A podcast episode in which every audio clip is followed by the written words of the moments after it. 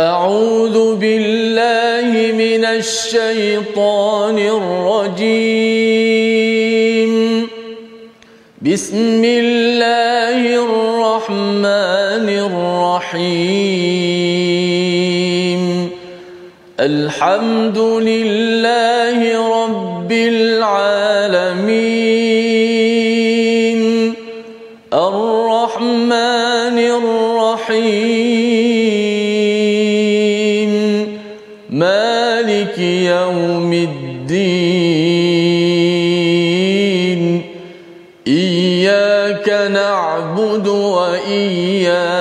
نستعين اهدنا الصراط المستقيم.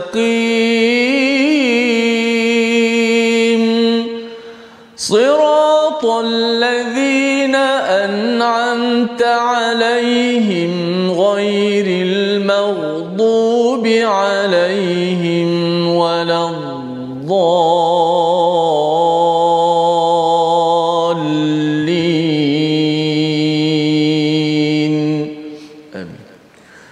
Assalamualaikum warahmatullahi wabarakatuh. Alhamdulillah wassalatu wassalamu ala Rasulillah wa ala alihi wa man wala syada la ilaha illallah syadana Muhammadan abduhu wa rasuluhu. Allahumma salli ala sayidina Muhammad wa ala alihi wa sahbihi ajma'in.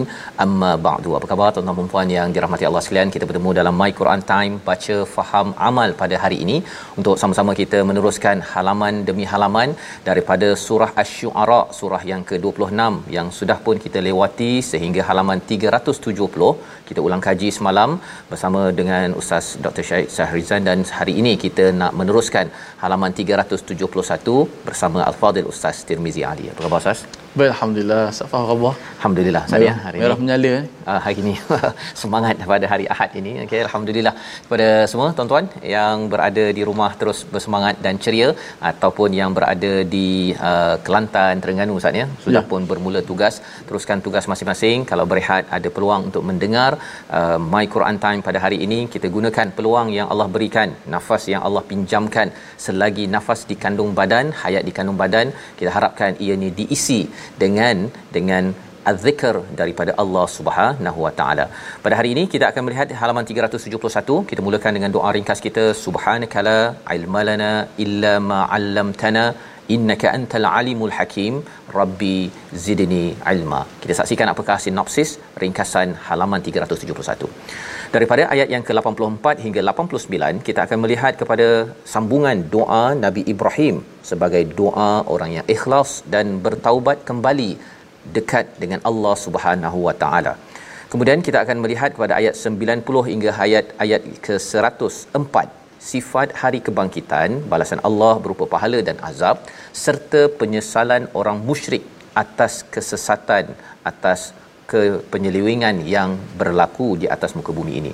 Dan kemudian kita akan menyambung pada ayat 105 hingga ayat 111 kita berpindah kepada kisah baru Nabi Nuh alaihi salam bagaimanakah peringatan demi peringatan yang dibawakan oleh Nabi Nuh untuk memastikan takwa dan juga mentaati rasul itu dilaksanakan untuk selamat di dunia dan juga di di akhirat. Jadi kita sama-sama nak membaca dahulu ayat 84 hingga 104, 20 ayat. Kita baca dahulu kisah Nabi Ibrahim ini agak panjang sampai ke bawah dan kemudian kita akan lihat apakah permata mutiara daripada halaman 371. Silakan Ustaz.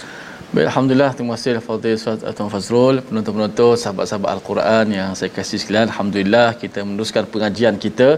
Uh, moga-moga inilah uh, bukti kita ataupun kita menghabiskan waktu-waktu kita, umur kita yang ada kerana umur kita ni akan ditanya uh, kita habiskan ke mana dan kita nak banyakkan masa kita uh, yang Allah berikan kepada kita ni untuk kita banyakkan masa kita bersama dengan Al-Quran Karim yang mana inilah kitab yang menjadi penyelamat ataupun inilah barang orang ber, tidak akan sesat selagi mana kita berpegang dengan Al-Quran dan Sunnah Nabi. Ayat ke-84 hingga 104. Mari kita baca terlebih dahulu. أعوذ بالله من الشيطان الرجيم واجعل لي لسان صدق في الآخرين.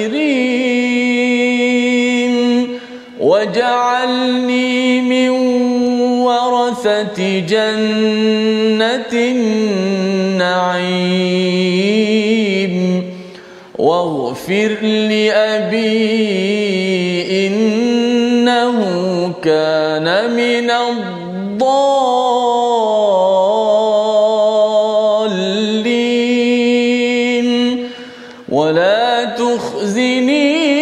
يوم يبعثون. يوم لا ينفع مال ولا بنون إلا من أتى الله بقلب سليم. وأزلفت الجنة للمتقين. وبرزت الجحيم للغاوين وقيل لهم أين ما كنتم تعبدون من دون الله هل ينصرونكم أو ينتصرون فكبكبوا فيها هم والغاوون وجنود إبليس أجمعون قالوا وهم فيها يختصمون تالله إن كنا لفي ضلال مبين. إذ نسويكم برب العالمين.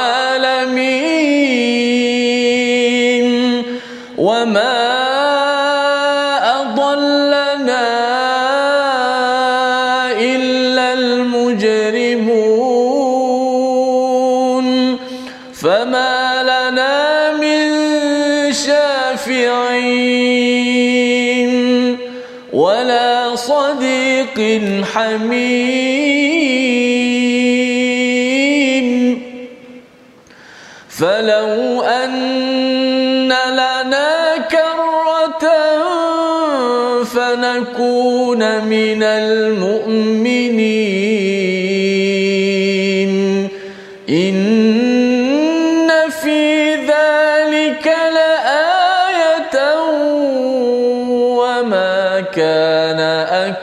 أكثرهم مؤمنين.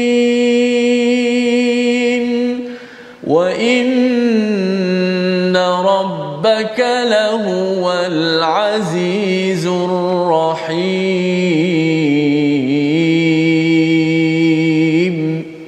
صدق الله.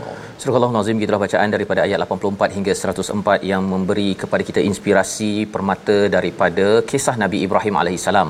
Nabi Ibrahim berdoa pada hari Jumaat yang lepas kita sudah pun melihat bagaimana doa Nabi Ibrahim, Rabbi habli hukman. Ya Tuhanku berikanlah kepadaku hikmah pemahaman ya sudah tentunya daripada wahyu. Wa alhaqni bisalihin bukan ma'as salihin ustaz ya. Bisalihin maksudnya nabi Ibrahim ini ingin sangat bersama dengan orang-orang yang saleh. Satu ialah nabi Ibrahim amat merendah diri ketika berdoa.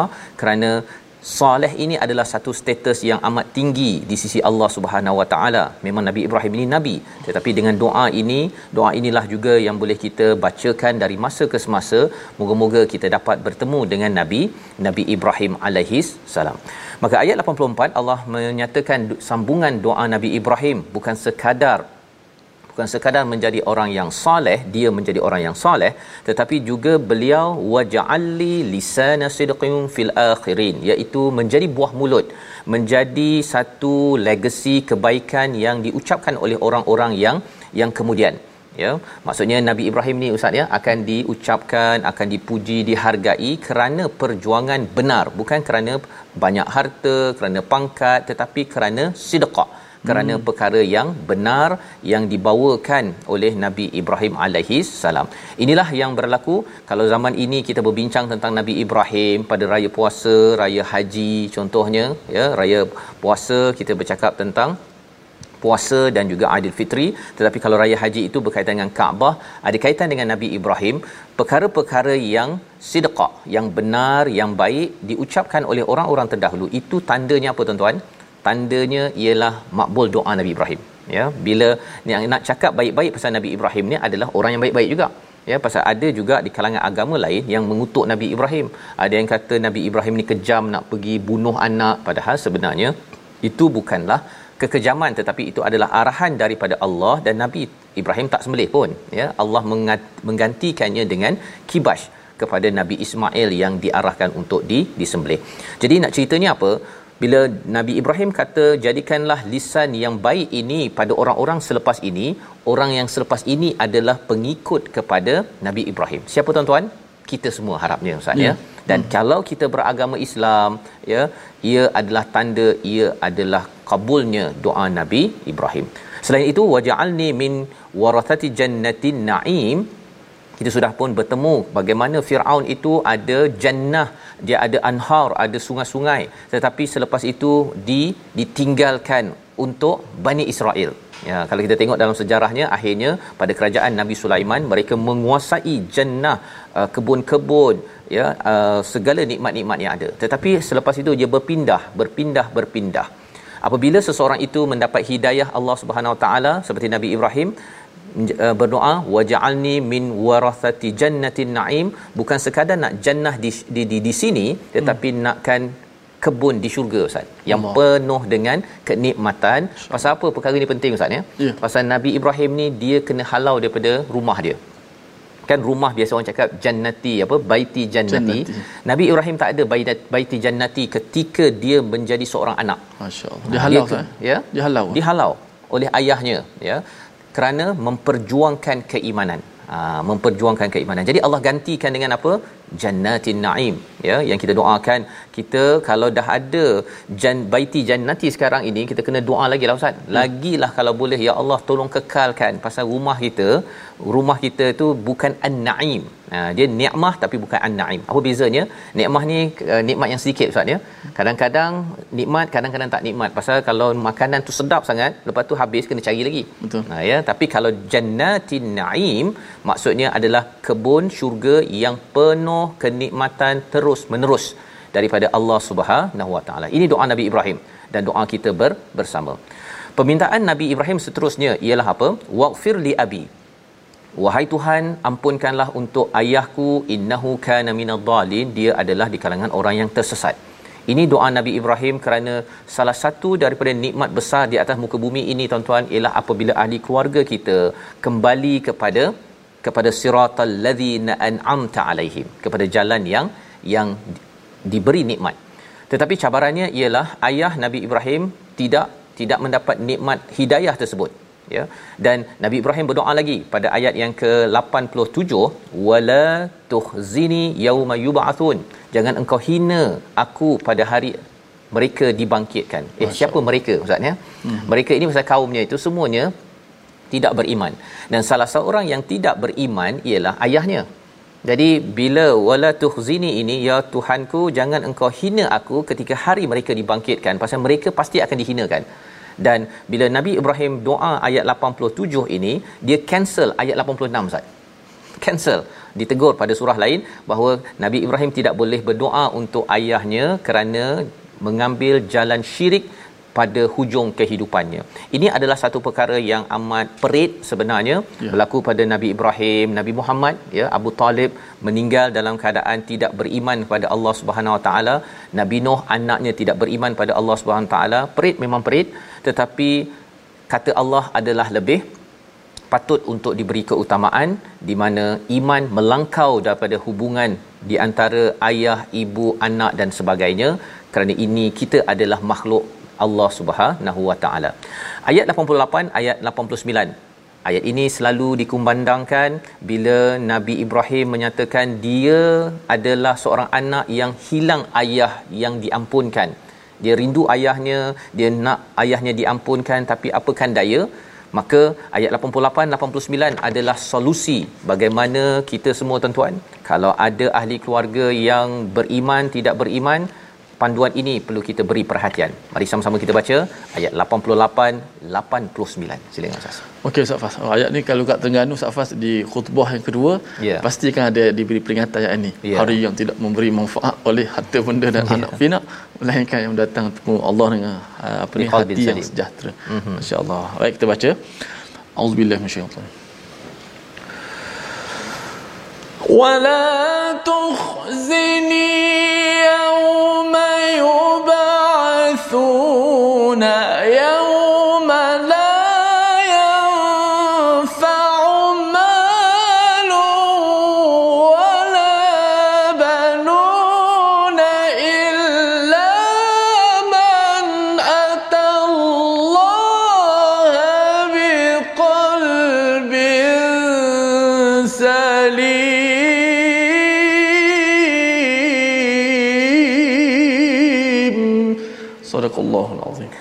Dan janganlah engkau hinakan aku pada hari mereka dibangkitkan iaitu pada hari harta dan anak-anak tidak berguna kecuali orang-orang yang menghadap Allah dengan hati yang salim, yang suci, yang bersih kepada Allah Subhanahu Wa Taala. Apakah maksud di sini tuan-tuan? Kita ini pasti akan dihina oleh Allah Subhanahu Wa Taala bila bangkit di akhirat nanti ya pada hari di mana harta dan anak pinak tidak mampu membantu apa-apa pun ustaz ya. ya. Allah mulakan dahulu dengan harta dan anak pinak maksudnya duit kita kereta ada yang tayang dekat dekat Facebook ustaz ya ada ya. rumah tiga tingkat empat tingkat semua tingkat-tingkat yang ada tu semuanya itu tidaklah bermanfaat satu habuk pun ha Betul. ya tidak bermanfaat dan anak pun sama juga anak yang kita ada yang comel semua itu semuanya tidak bermanfaat di sisi Allah Subhanahu Wa Taala. Ya Allah suruh kita beri perhatian dahulu pada ayat 88 barulah eh ya ke Allah? Ya ke? Ya ke tak bermanfaat? Saya rasa inilah yang saya kumpulkan. Saya berusaha betul-betul untuk cari duit bina rumah buat bisnes. Mengapa tak bermanfaat? Allah kata kalau nak pastikan dia ada manfaat mestilah man atallaha biqalbin salim Ya ya man atallah iaitu datang kepada Allah dengan ringan ustaz ya. Dia ya. ada jaa dengan ata. Ya, jaa ni datang dengan berat. Alamak nak derma Allah. contohnya kan. Ataupun nak kejut anak pula untuk solat, untuk mengajar Quran, itu jaa. Berat. Eh? Berat ya tapi kalau hati kita ini dah ringan memang setiap hari tu ringan je nak kejut anak untuk bangun. Eh jom jom baca Quran. Eh jom jom jom buat kebaikan. Maka itu tandanya kita sudah memberikan makna balik kepada anak yang Allah amanahkan. Kalau ada harta dah ringan dah nak derma kan? Hari ni oh saya nak derma lah. Tak adalah pula kata eh semalam saya dah derma hari ni tak payah derma. Itu namanya masih lagi masih lagi qalb itu tidak salim hati itu tidak sejahtera yang tidak digunakan untuk berjuang untuk Islam. Salim ada kaitan dengan Islam itu itu sendiri. Jadi ini peringatan daripada Allah Subhanahu Wa Taala kepada kita wa uzlifatil jannatu lil muttaqin kalau kita dapat bawa hati yang sentiasa manfaatkan harta anak untuk perjuangan Islam maka akan didekatkan jannatul lil muttaqin kepada orang yang bertakwa tetapi bagi orang-orang yang ghawin pada ayat yang ke-91 yang uh, tersesat orang yang melampau Allah akan lihatkan jahim ustaz ya? Yeah. dinampakkan jahim dan pada waktu itu dinyatakan pada mereka ainama kuntum ta'budun. Kamu beribadah pada siapa ni kamu duit banyak-banyak tu kamu simpan dalam bank tu untuk apa? Kan? Kamu ada anak kamu kata biarlah dia tak menutup aurat tak baca Quran. Kamu sebenarnya nak letak anak ni untuk siapa? Untuk Tuhan Allah ke?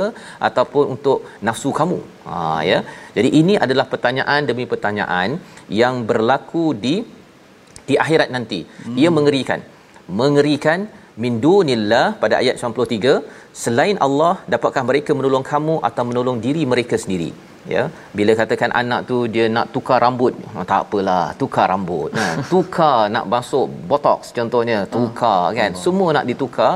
Kalau ia tidak berasaskan kepada salim ya maka itu adalah min dunillah ya sebab selain daripada Allah Subhanahu wa taala apa yang berlaku di akhirat? Bila perkara itu bila kita menterbalikkan hidayah daripada Allah Subhanahu taala ayat 94 Allah menyatakan fakubkibu fiha hum wal ghawun. Hmm. mereka akan diterbalik-terbalikkan dilempar terbalik ustaz ya dibaling itu dengan muka tersembam ke atas muka bumi. Fakub kibu tu. Fakub kibu.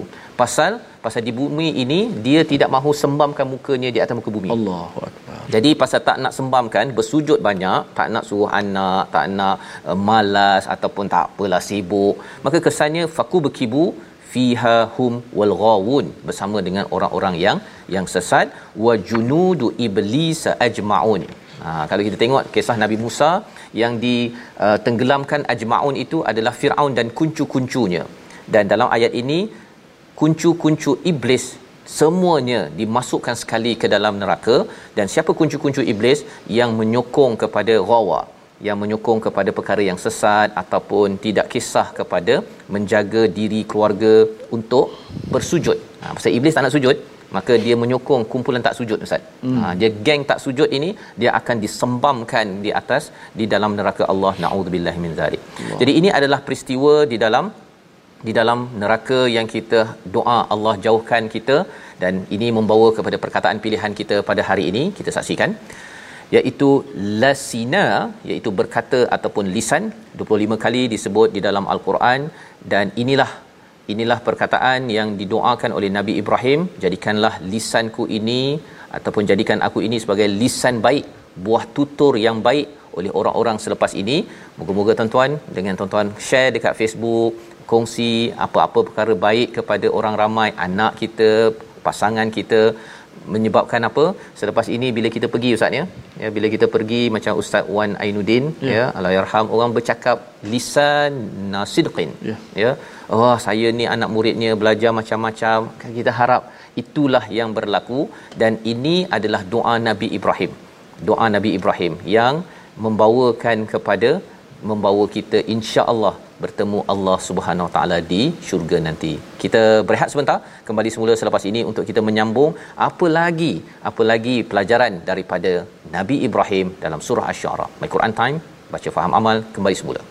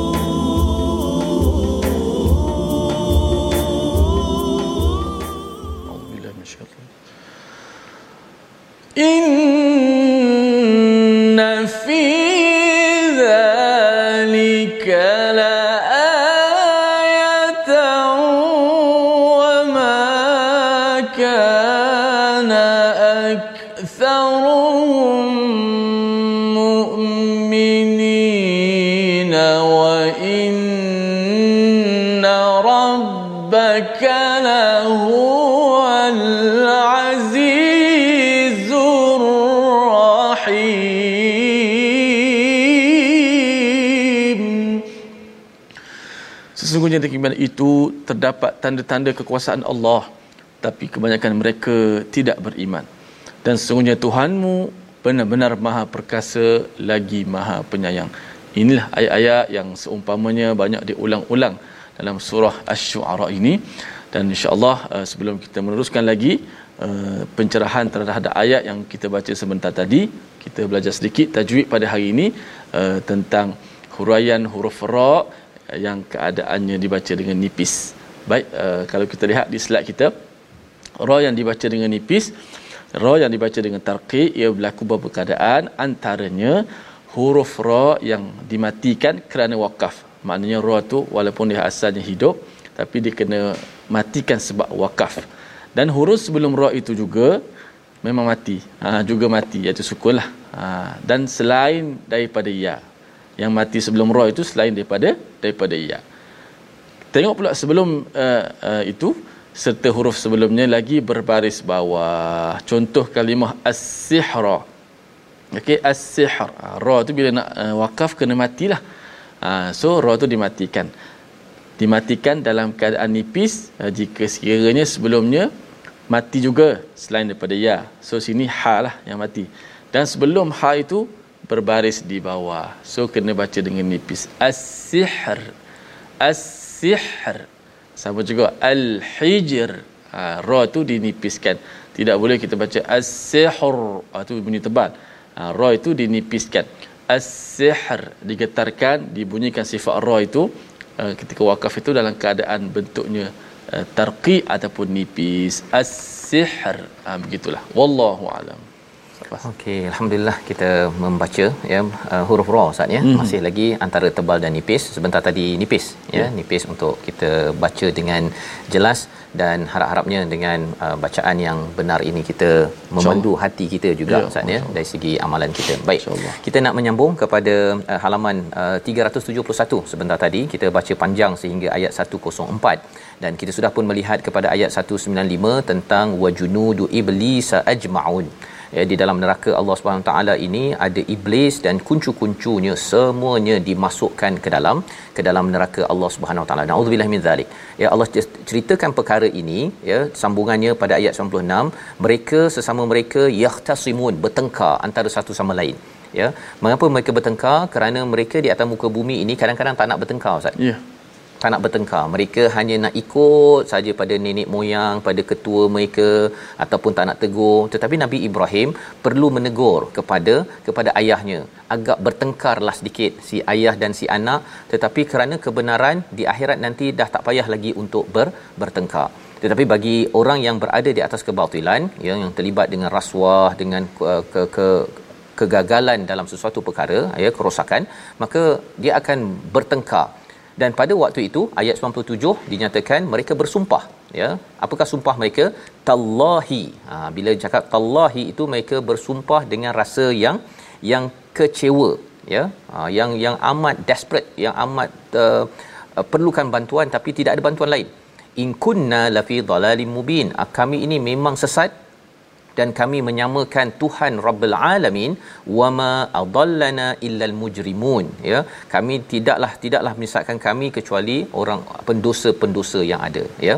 Dan bila bercakap tentang nusawikum bi rabbil alamin ayat 98 ya kita masih ingat lagi tuan-tuan kalau tuan-tuan ikut daripada awal surah asy-syu'ara ini Nabi Musa Ustaz Nabi ya. Musa depan Firaun dia cakap tiga kali tentang bila Nabi Musa memper apa memperolokkan wama ya rabbul alamin kan. Apa? Tuhan sekalian alam apa apa apa kan. Dia memperlekehkan Nabi Musa. Nabi Musa kata Tuhan yang menguasai langit barat dan timur. Nabi Musa jelaskan satu persatu tiga kali. Nak menceritakan apa? Tuhan Rabbul Alamin ini tak sama dengan manusia makhluk yang ada. Dia hebat, dia menciptakan, menguasai segala-galanya, kita tak hebat kita tak ada apa-apa. Firaun tak ada apa-apa pun ya. Jadi dengan orang-orang yang menyamakan Tuhan dengan perkara lain dengan berhala dengan manusia Firaun ideologi dia tidak mahu untuk ambil Quran sebagai panduan maka mereka disesatkan mereka cakap pada di di di neraka ini di akhirat ini famalana min syafi'in ayat 100 ustaz ya. Hmm. kami tidak ada lagi penolong malaikat tak boleh tolong nabi tak boleh tolong Quran tak boleh tolong. Tapi kalau Quran boleh ustaz ya Quran bila kita baca banyak dia menjadi syafaat kepada kita bukan hujah kepada kita. Itu penting. Ya hujah maksudnya apa? Quran akan su ya dakwa kita mengapa kamu tak baca? Alhamdulillah saya dah baca. Mengapa kamu tak faham? Bukan saya tak faham saya ni bukan orang Arab. Ha, nanti kenalah tuan ya. Jadi kita doakan Allah ampunkan kita kekurangan kita dan harapnya Quran malaikat boleh memberi syafaat biiznillah wala sadiqin hamim iaitu tidak ada lagi sahabat yang hamim ini maksudnya yang kamcing ustaz ya amat hmm. akrab Allah ha, tak ada dah tak ada dah nak ceritanya apa? Nak ceritanya kalau nak pilih kawan akrab di sini kena pilih yang betul-betul. Jangan jadi uh, junudu iblis. Ha ya. Kawan tu jangan jadi kuncu iblis pula. Kita ikut dia sekali, dia tumbuk, kita tumbuk sekali Ustaz. Ya. Akhirnya ini akan membawa kepada cabaran yang ada ni. Ya, kita doakan pada adik-adik kita, anak-anak kita Ustaz ni dilindungi ketika pergi sekolah. Buli itu adalah sifat iblis. Kan? Iblis ini kalau boleh dia nak merosakkan bermusuh. Jadi kalau katakan budaya buli pengetua-pengetua jangan simpan bawah kapet. Kan? Bila ada kes nak jaga nama punya pasal maka simpan anak tu sampai 3 tahun kena basuh baju kena apa kalau kena baling telur ayam busuk stokin apa sebagainya ustaz ni ada sekolah-sekolah yang buat begitu. Dan pengetua cikgu warden ya dia kata tak apalah nak jadi lelaki. Bila lagi nak jadi lelaki takkan jadi pondan pula. Dia keluarkan perkataan itu lagi. Jadi si anak murid pun senyap je lah. Rupa-rupanya kalau katakan ada anak-anak kita yang kawan dengan kawan yang begini ya pasal nak melatih kesaduan. Ha kan? Nak melatih kelekaian khawatir nanti di akhirat nanti wala sadiqin hamim. Ya? Pembuli-pembuli dan geng-geng pembuli. Pasal pembuli ni dia bukan seorang dia Ustaz. Dia ada geng dia. Dia ada seorang yang jaga line ha kan? Yang lain ini tolong bekalkan apa? Nak bekalkan tali pinggang ke bola keranjang ke apa sebagainya untuk kan? Tetapi rupa-rupanya Allah kata falau anna lana karratan fanakuna minal mu'minin ha, kalau boleh aku nak kembali balik tak nak dah buli-buli aku nak jadi orang beriman yang menghargai kepada pelajar-pelajar junior kepada anak-anak murid ayah dah beri amanah pada pengetua pada cikgu kena buat tugas. Ha ya. Kerana apa? Nanti bila ditanya balik, kita mungkin akan cakap, "Ya Allah, aku nak jadi pengetua balik, cikgu warden, cikgu biasa balik akan jaga balik amanah yang diberikan kepada kepada sekolah saya." Dan ini penting inna fi zalika laayah ini adalah satu kebesaran. Wa ma kana aktsaruhum mu'minin. Tapi cabarannya ustaz ya? Hmm. cabarannya bila cakap-cakap begini kata alah ini pandai-pandai. Cakap boleh lah kan? Rupanya Allah kata memang ramai orang tak nak beriman. Jadi kita harapkan bukan kita yang begitu. Allah masih lagi boleh pengetua-pengetua cikgu kalau katakan Allah Al-Aziz buat uh, mengambil tindakan bila bila kes berlaku saja terus pengetua cikgu semua kena buang sekolah bukan pelajar kena buang sekolah cikgu buang sekolah kan? Tetapi ada ar-rahim. Allah Maha Penyayang kalau pengetua cikgu masih lagi ada gaji masih boleh bekerja sila buat tugas. Allah yang penyayang beri peluang jangan sampai Allah bongkarkan dan sampai semua kena keluar daripada institusi yang telah diamanahkan untuk mendidik anak anak bangsa.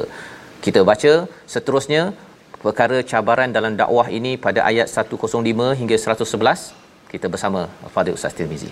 Baik, jom sama-sama kita meneruskan lagi bahagian uh, muka surat yang ke-371 iaitu melalui ayat yang ke-105 uh, kisah baru Ustaz. Eh? Kisah baru. Okey, 105 hingga 111. Auzubillahi minasyaitonir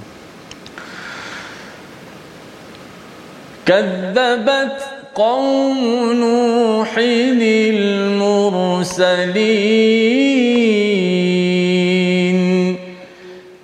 قال لهم أخوهم نوح ألا تتقون؟ إذ قال لهم أخوهم نوح ألا تتقون؟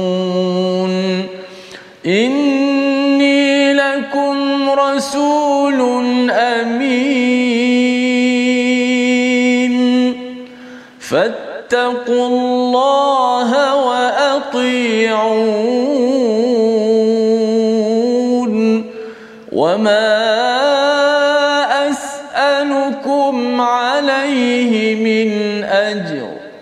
إن أجري إلا على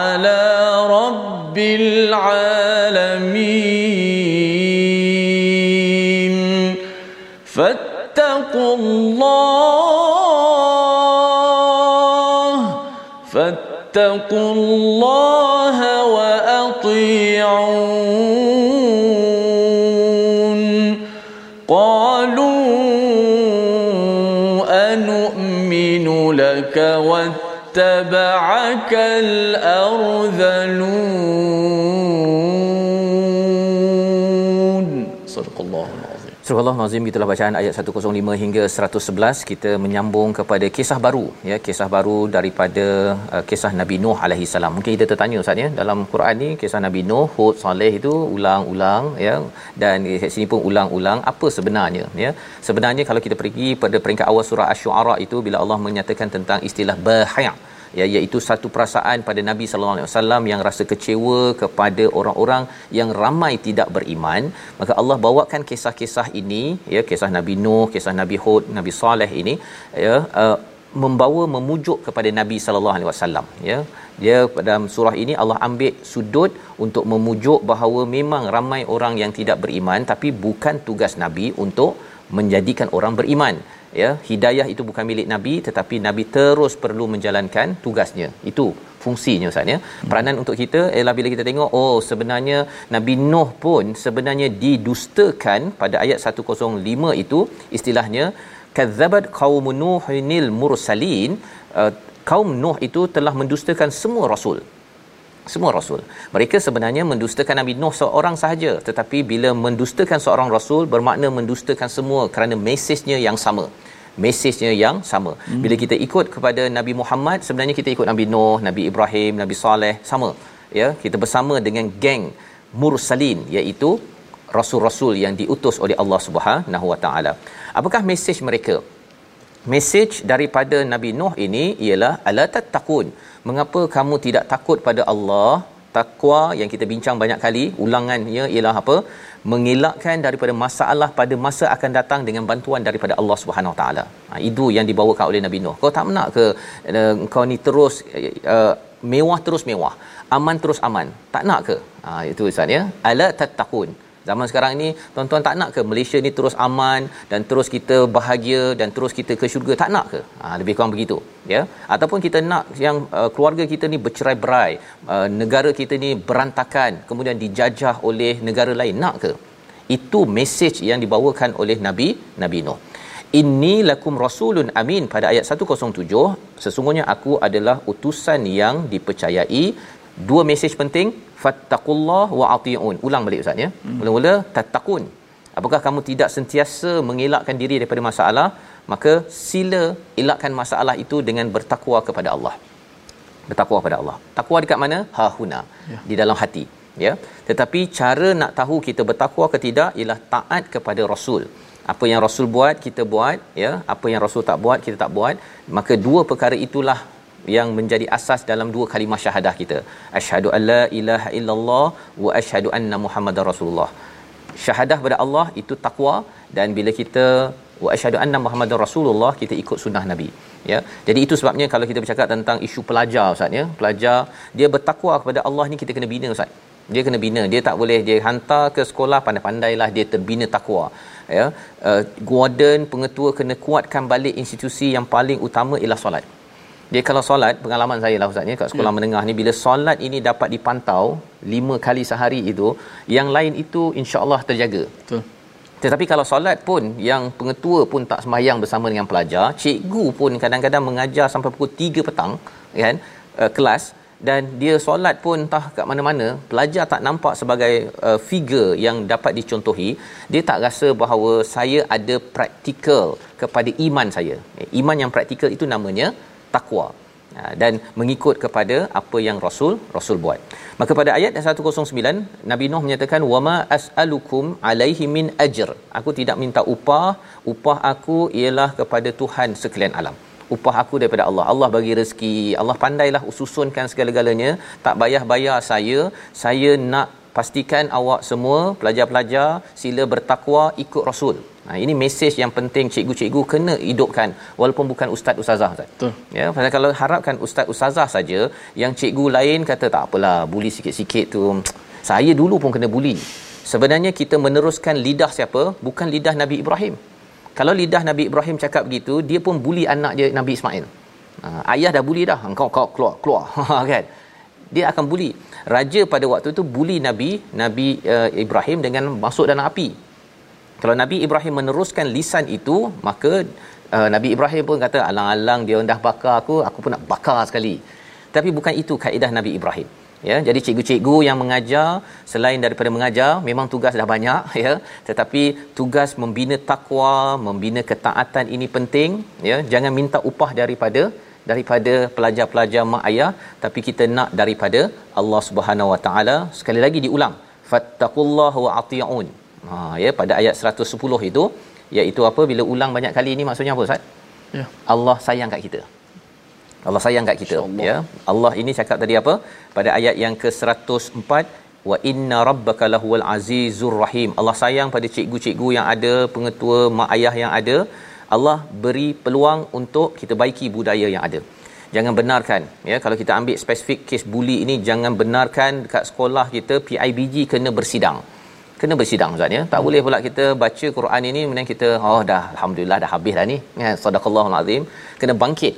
Kena bangkit seperti Nabi Ibrahim kena bangkit seperti Nabi Nuh walaupun anak dia tak ikut it's okay kan? PIBG kata tak saya kita tak kisahlah itu anak awak bukan anak saya contohnya. Tapi kena ingat bahawa fattaqullah ini takwa kena ramai-ramai ya? Dan taat pada rasul ini kena ramai-ramai dan ini di highlightkan pada ayat yang ke-111 satu perkara yang penting ya. Bagaimana respon ke negatif pada Nabi Musa tetap dibalas dengan dakwah kental daripada Nabi Nuh alaihissalam ya. Nabi Nuh Nabi Musa dan sebagainya. Kita baca ayat 111 untuk mengingatkan kita kalau dikeji dikecam up. Bagi ibu ayah guru yang nak memastikan takwa di sekolah di mana sahaja. Ayat 111 Ustaz Baik, Masya Allah ayat 111 ya, yang berada di sebelum dengan ayat takwa dan juga taat tadilah yang Betul, apa ni syahadah itu uh, yang satu benda yang sangat bernilai uh, syahadah yang kita kata kita akan menjadi kebahagiaan bagi orang-orang yang dapat uh, melantunkannya dan juga beramal dengannya syahadah syahadu alla ilaha illallah syahadu muhammad rasulullah maka itulah kalimah yang cukup begitu kuat kepada kita semua. Baik kita baca ayat yang ke-111. Qalu anu'minu. A'udzubillahi minasyaitonir rajim. Bismillahirrahmanirrahim. Qalu anu'minu